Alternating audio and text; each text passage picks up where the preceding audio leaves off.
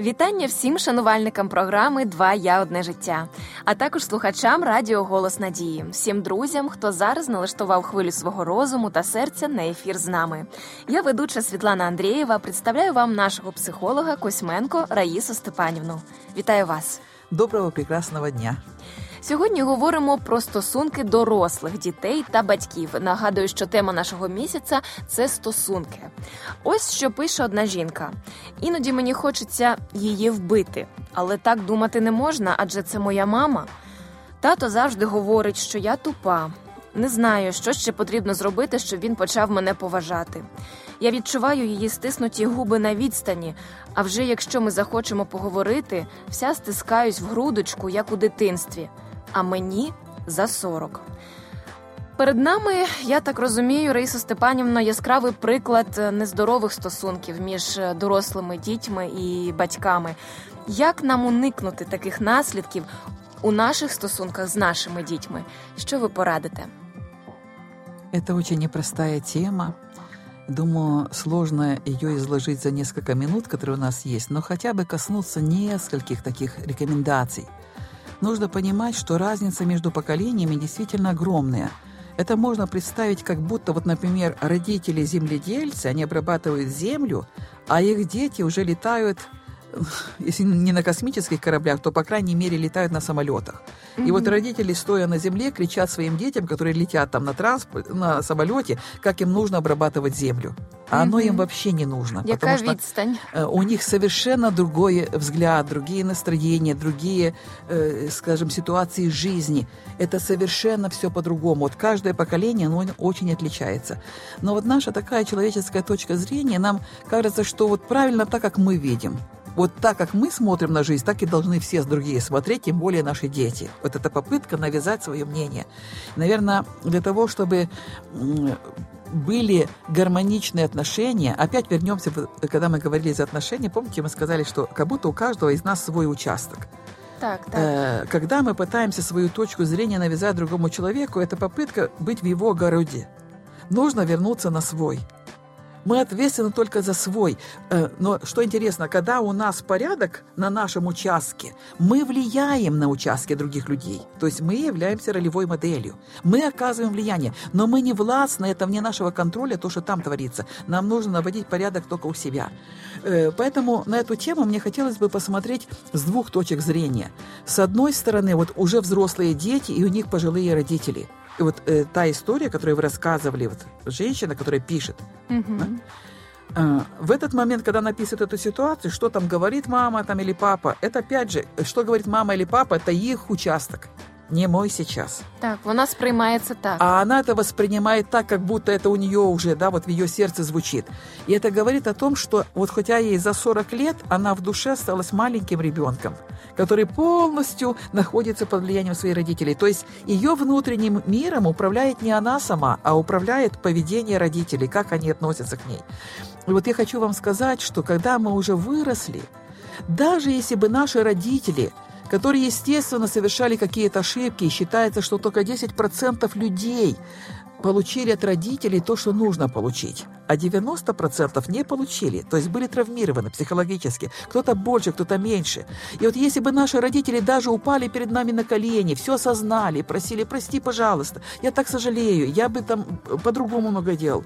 Это то, что называется «поезд ушел». Мы уже выросли, и наши определенные раны уже нанесены в душе в нашей. Так. И вот когда мы взрослые, никто, кроме Бога и нас, не может залечить эти раны.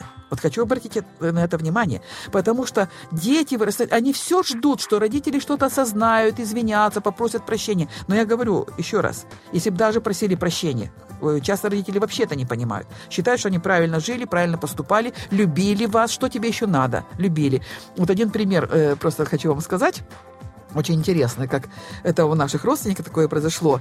Значит, э, молодая женщина, э, у нее дача есть. И вот она э, только стала ухаживать за этой дачей, она решила, что там будет расти. Она решила там, закупить определенный посадочный материал, потратила на эти деньги, привезла этот материал, все.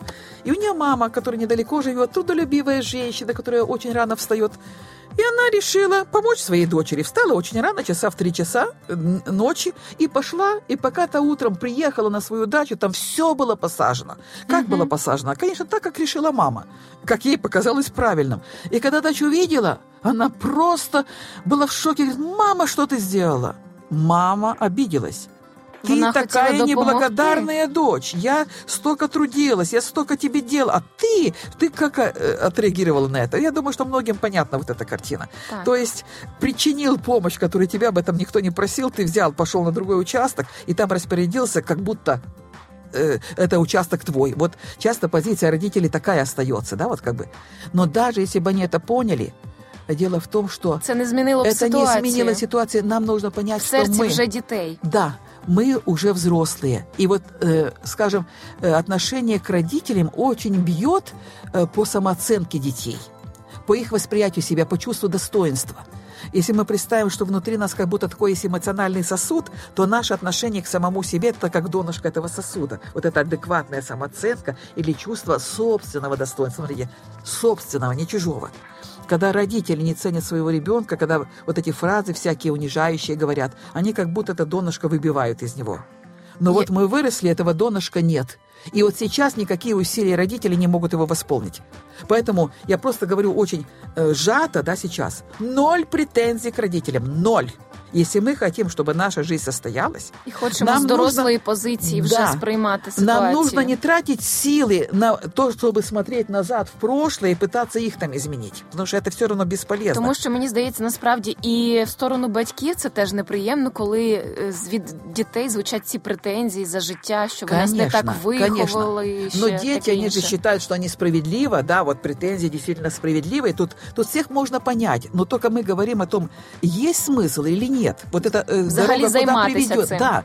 Я просто обращаю внимание, что происходит. Как будто мы на машине времени едем вперед, и в это время наша голова смотрит назад, прошлое, к родителям. И mm-hmm. что происходит? Мы разбиваемся просто. Мы разбиваемся в своих отношениях, в своих семьях, которые создали. Мы разбиваемся в отношениях с коллегами, просто разбиваемся из-за того, что не отпустили вот то прошлое. Поэтому там ноль, это значит, я убираю все претензии, я понимаю, всему была причина.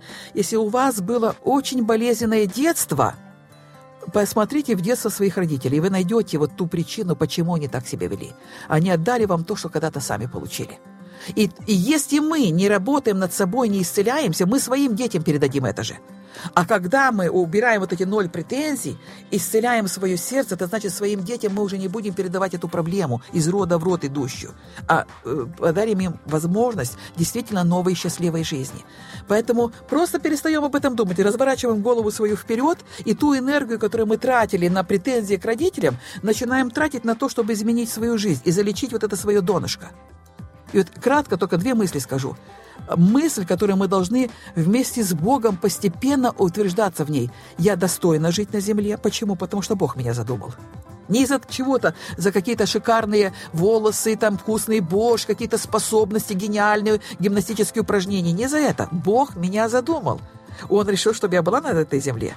Это дает мне достоинство. Я достойна жить на земле. И второе, я люблю я люблю Бога, я люблю жизнь, я люблю людей, я люблю родителей – и меня любят. Я люблю, и я любима. Я люблю, и я любима. Вот, вот это такие э, утверждения очень глубокой веры, которые дают нам покой, которые дают нам возможность иметь этот внутренний стержень, который сильнее, Бог и я, сильнее, чем горизонталь, когда другие люди не так себя повели.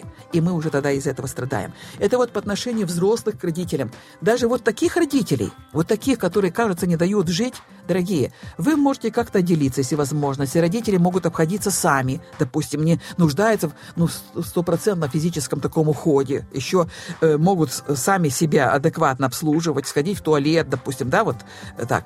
Лучше жить отдельно. Конечно, это лучше. Это гармоничнее, лучше будут отношения.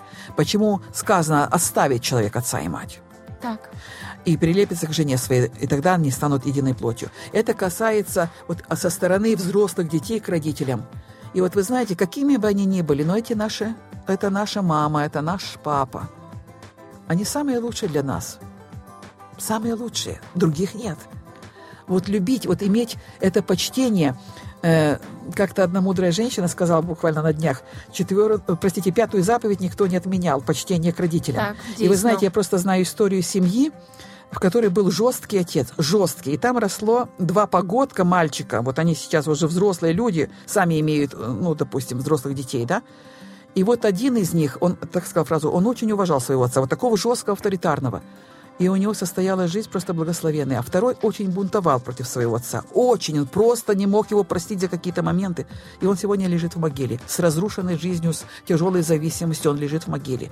Другой его брат, который вот просто сразу сказал, для меня отец был большим авторитетом. Хотя относился одинаково. Вот два мальчика было. И вот, пожалуйста, один вот такой... ставлення. Да, это просто удивительно, как это работает. Вот это касаясь со стороны детей к родителям. А теперь со стороны родителей. Если мы родители, у нас уже взрослые дети. Вот я скажу тоже, э, мы в своем родительстве растем, э, чтобы любить так, как любит Бог. И вот когда даже наши дети живут не так, как мы хотим в чем-то, не, э, как сказала одна женщина, не так режет картошку моя дочь, как я ее учила, э, как резать в борщ, как резать в суп, а она по-своему делает. Так вот, неважно, как она режет картошку. Или, допустим, э, какой дом они себе создали, или как они за своим огородом ухаживают, как они за дачей ухаживают, там, какой выбор профессии они взяли. Наша задача их любить, не жалеть. Ой, бедненькие несчастники, любить. Я верю в тебя, у тебя все получится. И любить совершенных детей нет проблем. А когда ребенок в чем-то не таков даже, как я хочу, я знаю, что с моей стороны самое лучшее, что я могу сделать, вот с, с такой доброжелательностью, с огромной теплотой относиться к своим дочерям, к своему сыну. Взро... У меня уже взрослые дети, поэтому я знаю, о чем я говорю. Угу. Моя самая лучшая помощь им – любить их с их разными взглядами – не моя задача им менять, они уже все взрослые. Если они захотят знать мое мнение, они спросят моего совета, вот тогда можно говорить. А если нет, просто любить. Самое лучшее – просто любить. Они это чувствуют. Бог работает над их сердцами. Нам нужно успокоиться, убрать свое беспокойство, всю свою тревогу, титанические цунами, которые мы внутри себя создаем. Ой, с детьми что-то не так. Стоп! Все так. Бог остается на своем месте. Вернись к себе домой на свой участок. Вот мое место – і пусть оттуда исходит только свет и любовь. Это самое лучшее, что может быть. Амінь. Хочеться сказати дуже дякую вам, Раїса Степанівно, за розкриття цієї теми, за ваші поради. Дійсно, любов це найперше і взаємоповага. Господь говорить: нову заповідь я вам даю. Любіть один одного, як я вас полюбив. Так любіть один одного і ви. По тому пізнають усі, що ви учні мої, як будете мати любов між собою.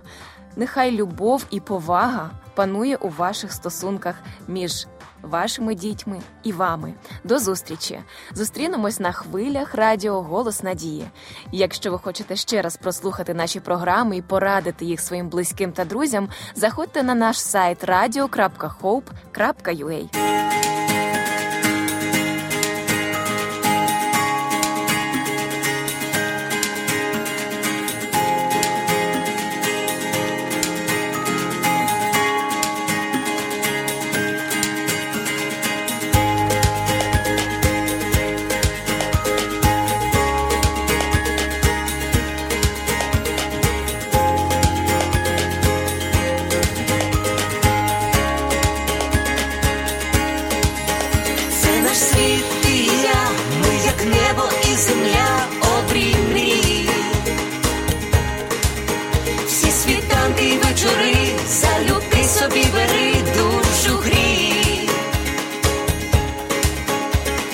моя, це і твоя. Щастя й болі течія між долин Чи ми різні, а вже ж та для двох без меж світ один, один для одного тепер ми назавжди, сім'ю створили разом я і ти, кохати це різноманіття почуття. І диво відкриття. Одне життя,